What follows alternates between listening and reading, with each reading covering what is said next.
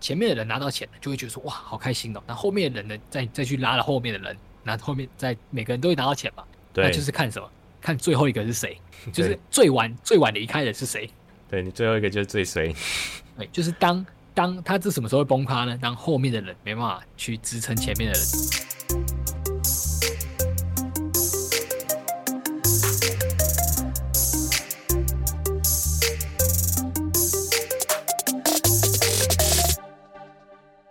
欢迎收听本集的区块链大小事，每周带你轻松聊区块链上有趣的事。哎，大家还活哇？活在这个美好世界当中啊！好，这一集呢很特别，很特别的一集，因为我们这一集要来劝世人，劝世人。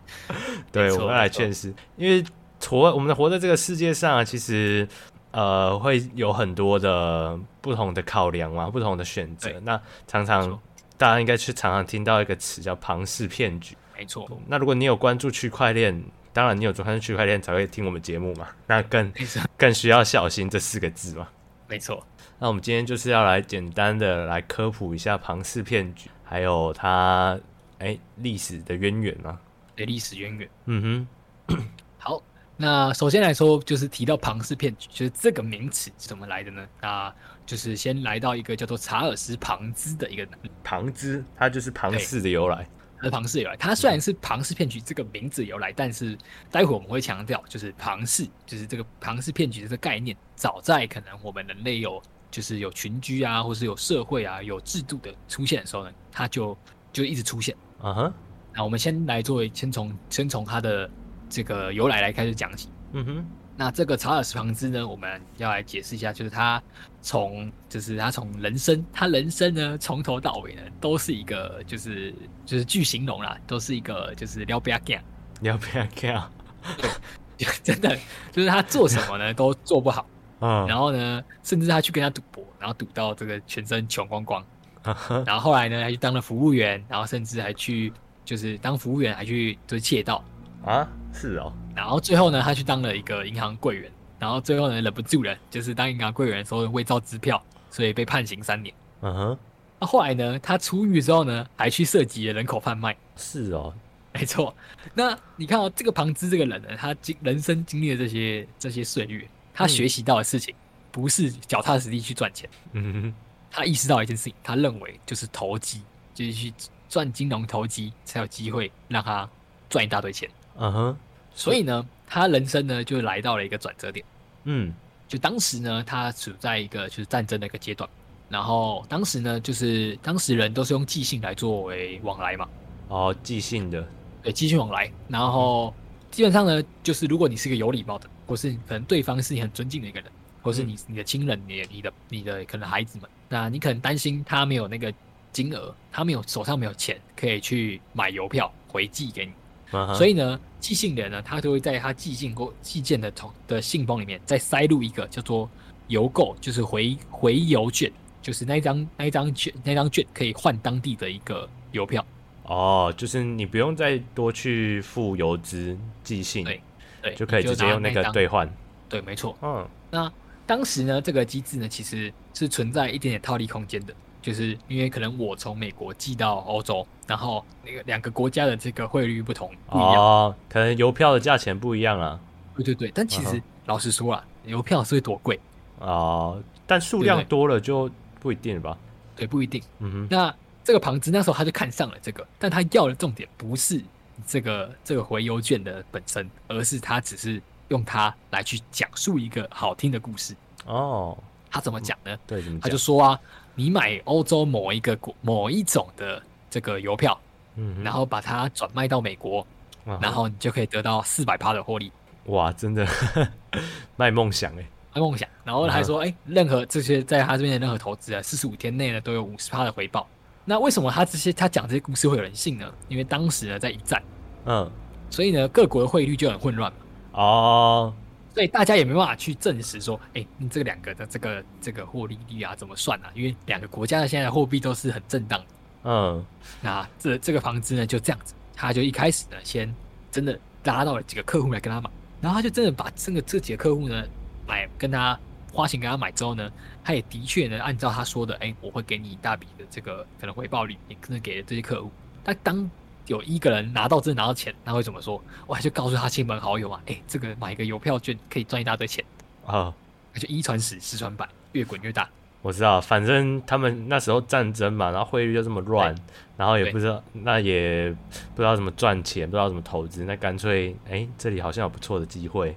没错啊哈，对，那但实际上他怎么运作？他就只是把后面人给他的钱发给前面的人啊，这对，这也是现金庞氏的定义嘛？没错，没错，这就是庞氏它最大的一个的问题。庞氏的整个、uh. 为什么它叫骗局呢？就是它整个运作的方式呢，都是由后面进来的人来去提供给前面进来的人。呃、嗯，后金补前金嘛，后金补前金嘛，没有实际的商业买卖的。对对，没有任何的获利模式或者商业模式。嗯哼。那在我们中国早就有了什么老鼠会啊，那这些其实都是类都是庞氏的延伸。嗯哼。那后来这个庞这个这个庞兹呢，他就是后来就这个这这个这个庞氏骗局啊，因为它是最早的一个庞氏嘛。那为什么我们今天需要这一集的节目？就是因为现在庞氏呢会越包装越好看，甚至让你、啊、让你发现不了。那这个庞兹他的骗局其实很很简陋嘛，只要有一个。只要有一个投资人就是大额的跟他说：“哎、欸，我要一大笔钱还我。嗯”那他就他还不出来，那就爆就会爆炸了。对啊，对，那这的确，那这个房子后来就的确宣告破产，然后后来是在去在监狱里面，然后后来在养老院里面，然后身无分文的死掉。哦，还是悲惨的结局，悲惨结局。那、嗯、这个庞氏呢，我们来做一个这个定义嘛，就是它的实质上呢，它就是一个虚构的，就是它没有任何实质的获利。它所有的这个运作方式都是后面的人去贴补前面的人，然后因为这个这个传播性嘛，因为前面的人拿到钱了，就会觉得说哇好开心哦，那后面的人呢再再去拉了后面的人，那后面再每个人都会拿到钱嘛，对，那就是看什么？看最后一个是谁，就是最晚最晚离开的是谁？对，你最后一个就是最衰，对，就是当当他这什么时候会崩塌呢？当后面的人没办法去支撑前面的人的时候，那就会崩塌了。嗯哼。对，但是随着时代的进化，这个庞氏会越来越优化，然后会有不同的，它会给你更多的想象，它的故事包装会更好，啊，甚至它会透过，因为人是人在 formal 的时候啊，就是你受到四百趴，跟你说，哎，今天那个现在很之前很多 DeFi，哎，跟你说你现在来这个流动性挖矿，给你几千趴的报酬率，哦，就很有可能。对，根本不会去想啊，这庞氏不庞氏，这几千八，我现在先挖。大家都有个侥幸的心理，甚至你心里很清楚这是一个庞氏，但是你你一直有一个侥幸的说，我比别人先离开就好。对，你不会那么衰。对，大家都有这个想法嘛。对啊。现在庞氏就是越包装的越越炫炮嘛。对对对。但是它本质都还是庞氏。没错。那为什么我们要讲？讲区块链一定要去分享一下庞氏的，那就要讲到呢，其实应该不止区块链了，只是因为在区块链里面会引起我们对于庞氏骗局是一个算是一种这个典范的转移，典范的转移就是会引让我们有一个很深层的去思考，思考我们原本的那些东西是否正确。对啊，而且我觉得在区块链上又有更多的名目 去玩这个庞氏。对，因为区块链上大家就有很多这种。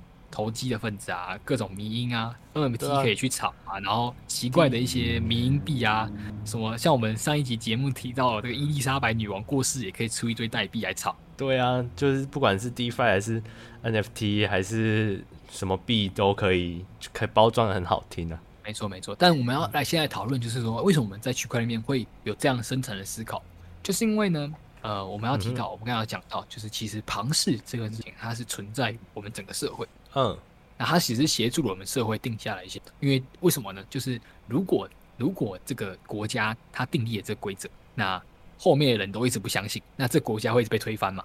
哦，对对。那我们可是我们在讲区块链呢，我们就是在用用货币来做一个讨论。嗯，对。怎么说？为什么呢？就是我们可以看到啊，你看，其实像刚才那个例子，刚才那个庞兹所在的这个年代，我们就意识到，了庞兹他的年代为什么他可以？他可以做到这件事情，也是因为那时候在战争。啊哈，那那时候在战争的时候呢，每个人身上的货币都很波动很大嘛，甚至没有办法做到所谓的价值的储藏。哦，对啊，因为战争需要钱嘛，啊，政府对对对，政府就大量印钞嘛。对，然后战在战战争的时候啊，经济也会受到这些影响。嗯哼，但是呢，我们有没有想，我们就会意识到这件事情，货币对于我们就是一个人来说，实在是我们可能花很多时间。花一辈子的努力，甚至你每天辛苦的这个九九六，就是为了要去拿到这个工资，微薄的薪水。对，没错，微薄的薪水。但是这微薄的薪水呢，背后呢，在一九三零年以后，它就只象征了这个国家的一个信用。哦，为什么一九三零？因为在一九三零年以前呢，基本上各国的货币呢都是可以对标到，就是它是可以一比一去兑换黄金跟或是白金或是白银的。嗯，九三年后就取消了，因为黄金跟白银的稀缺性越来越大，哦、那就取消了。从、uh. 那那一刻开始，就是就是各国的货币呢都是依照就是就是大家信任这个国家有背后的这个信用，所以他才支撑着它，因为认为这个国家不会倒，认为这这个国家不会出事。哦。Oh. 但实际上，我们可以发现到，事实不是这样，因为我们知道，就是区块链的诞生，比特币的诞生，它就是来自于二零零八年的金融海啸。嗯，那二零零八年金融海啸原因也是来自于这个这个莱特兄弟他们所造成的一个这个也是一样的庞氏骗局，但是它是包装了整个牵连了一大堆银行所爆炸的一个庞氏骗局，所以让整个金融遇到了一个大事件。啊哈，所以呢，区块链就这样诞生。所以呢，它同时。也实施用的是一种庞氏的感觉。为什么我们说货币它是类似一种庞氏呢？就是因为我们只是信任就是这个国家，但是这个国家呢，它只要想，它只要有这个需求，它就不用用任何成本就可以印钞一大堆货币。对它，嗯，然后它只要你相信它有价值，那它就继续印。是，没错。但是只要发生了战争，或是发生一些极端事情，像是其实我们这两年也很有感嘛，在疫情的期间。就是因为疫情间害怕这个经济的崩跌，所以就印了一大堆钞票，那整个市场就有很多钱嘛。但就导致说两年后，因为疫情还没有缓解，但是市场如果有太多钱，大家的就是通货的膨胀比较严重。嗯、什么叫通货膨胀呢？你辛苦工作赚到了钱，但是你每年呢都会以二到三趴，甚至五趴、六趴、七趴这种数字来去减损它的价值。对，钱越来越薄了。对，钱越来越薄。那钱越来越薄的时候呢，那政府做的决定就是减少去印钱。然后去把市场的钱收回，那就会造成就是市场崩底，那百姓的钱就的确因为市场崩底就还给还给了这个政府。哦，那这个区块链诞生呢，其实它也是去做一个这个所谓的庞氏的包装，但是呢，它想要改善，它想要改善，因为它同样也是庞氏啊，它也是要有人相信它有价值，它才会开始被信用。嗯、那我们就以比特币来讲，比特币它一开始出现，那的确也没有人，没有什么人就是认为它有什么价格，但是它的确它随着哎，它价格越推越高，你越来越多人加绿，那加上它有这个稀缺性的感觉，它有本来就有两千一百万颗嘛，嗯哼、uh，啊.越挖越少，然后最重要的，它改变的现状是什么？它把呢，就是我们前面货币的那个庞氏，货币庞氏来自于什么？因为它只绑定一个国家的一个信用，嗯哼、uh，huh. 但是比特币它做的事情，它透过区块链把全这个信用放给整个链上的网络，也就是全世界。嗯，绑绑定的不是国家信用，全世界的信用。没错，没错。那这样子呢，就是其实我们就会提到，不管是我们刚才提到这个法定货币啊，诶，其实它是庞氏，就是我们有意识到它是有庞氏这个特质，但是我们并不会就是去可能觉得它为对骗局，对，嗯哼，对，因为我日常就在行就在使用它嘛，然后就也很自然，嗯哼。但是，所以我们通常就会称这个叫做庞氏经济。哦，庞氏经对。那庞氏经济呢？我大概讲一讲，就是它用庞氏的这个概念去制造这种机，但是呢，它可以活很久。哦，因为它不会受到，因为挂钩的不是一个国家对一个国家的信任嘛，是全世界的信任，所以这就是区块链去中心化的原则。对，所所以才不会可能像。不要说疫情啊，最近几年那个乌俄战争打起来之后，呃，一个国家人民对国家没有信任了，那对 就没有那个钞票就没有价值。没错，那时候那时候他们就会更去重视，哎、欸，有用那个以太币或比特币来去募资嘛。没错，没错。嗯、好，那我们既然知道，就是区块链啊，甚至是整个我们使用的这些法定货币，它都有这个庞氏的这个特质。嗯，那。这个我们清楚。那当然，我们发现区块链还有其他的就是用庞氏来去进行的一些，就是它并不是庞氏经济哦，而是所谓的庞氏骗局。嗯，我觉得这个差异来自于什么呢？就是他所面对的这个池子的大小。哦，池子大小，没错。你看，好像比特币，它所它的它从从来都没有，它没有包装那个故事啊，它就只是哎，大家信任它，所以是全世界给它一个信任。哦，那如果是一些可能我们之前常看到的 DeFi，或是一些可能什么什么 To Earn，什么 Move to Earn 啊，或是什么 Play to Earn，嗯的这些机制，嗯、它其实就是包装的更好看，但它同样的本质也是一样，嗯、就是先进来的人花了一笔钱，然后可以进来玩，然后他赚的钱就是后面进来的人花的钱。哦，是啊。那这样的庞氏骗局呢？所以我们现在要第一个学会的就是说，你要先判断这个量体的大小。嗯哼。因为假如说你这量体是比特币，或是我们以法定货币来去看待，即使它是一个庞氏，但是毕竟你就生活在这个社会上，你会使用到它。然后它做它崩坏，或是这个庞氏爆炸的几率，跟这个庞氏去做爆炸，或者这个庞氏整个崩底的可能性，对你来说比较小，而甚至它爆炸了，你也不用担心了，因为全世界都会爆。嗯哼。那什么叫庞氏骗局？庞氏骗局就是说，它这个东西爆炸，它影响的就是这个群、这个、这个、这个群体，像老鼠会，就是这个老鼠会的人都会打烊。啊哈。那所以呢，当我们现在在看到可能区块链，因为由于区块链会出现最多嘛，因为它就会讲很多很 formal 的东西啊，嗯、然后就给你像以前的 DeFi 啊，DeFi Summer 的时候啊，就是你可以去挖一个 DeFi，然后就是一天的那个年化报酬率是千趴万趴。就是你放年化报酬千趴万趴，就代表什么？就是你一天哦，就是你放一百块进去，一天就变一百零三块，然后明天再明天再变三趴，再变三趴，那个复利是很夸张的。嗯，那他怎么做到啊？他就疯狂印那个代币，印他的这个代币，因为印代币不用钱嘛。嗯，然后像什么什么 to earn 也是以前的什么什么 to earn 也是他们的概念了。那现在可能会做一些改良。那其实他们他们最大的问题，如果它的这个量体并不是我们刚才提到的货币或者比特币这种量体。那它应该要设计的就是要去设计，你要应该确认它是否有这个所谓的外部性。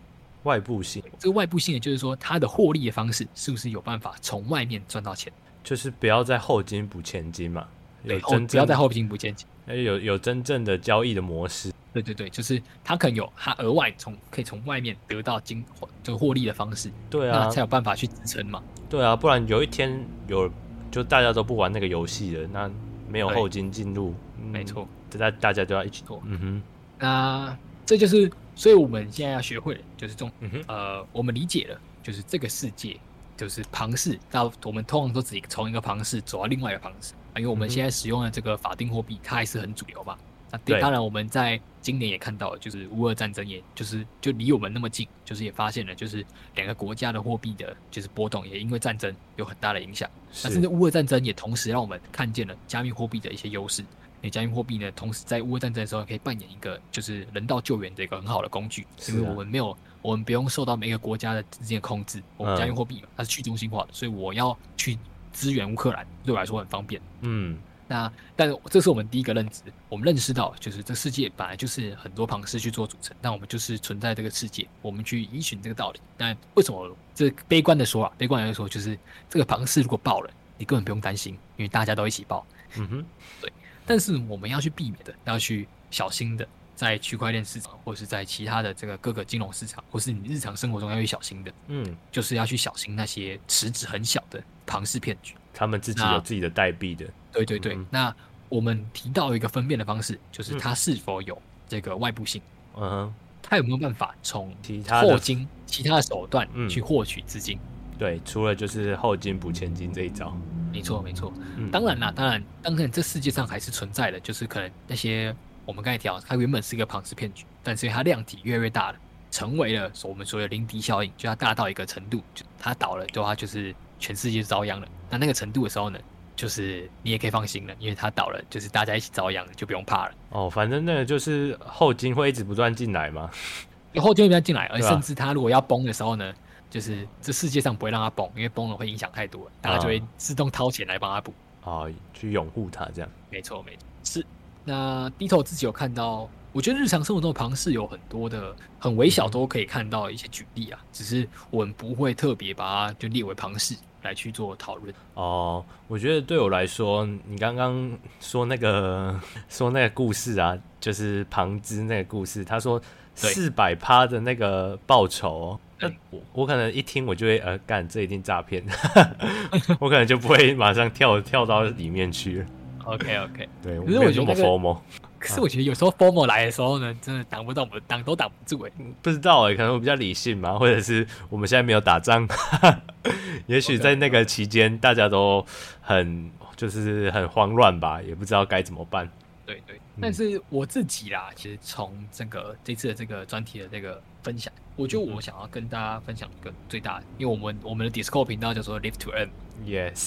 而我们重点就是，其实要跟大家分享，就除了分享区块链上，那也分享我们在生活的体验。嗯哼，我自己是认为，就是我觉得这个典范转移对我来说最大，就是你真的应该花这么多时间去汲汲营营的去取得某种庞氏的产物。哦，我觉得这大家可以去做思考，就是你可以先从就是日常生活中。去赚取那些呃每个小时一六八，当然我们有生活的必须嘛，嗯嗯，但是你花了一辈子去追求它，它是不是值得你这样去追求的？对，因为像我觉得可以延伸到我们就是这一集一起录的这个导读啊，嗯，我们有提到嘛，就那个有一个有一个这个收藏家嘛，他就是他是用钱的方式，他是可能，当然我觉得他可能目的有可能想要赚钱，嗯，但是他用钱方式是他。要打包就是 POW 以太坊 POW 最后一个区块，所以他花一大堆钱，花了三十以太币，就为了要包下那个区块，然后去打造了一个铸成了一个这个 The Last POW Block，就是最后一个 POW 的一个区块。嗯哼，那我觉得啦，以他这个行为，我们都认为这是艺术性的行为。嗯，我自己的感触啦，就艺术性的东西，虽然它并不是实体的，但它反而才是我我自己个人会更想要去追求。嗯，你觉得它是留下来的，会是？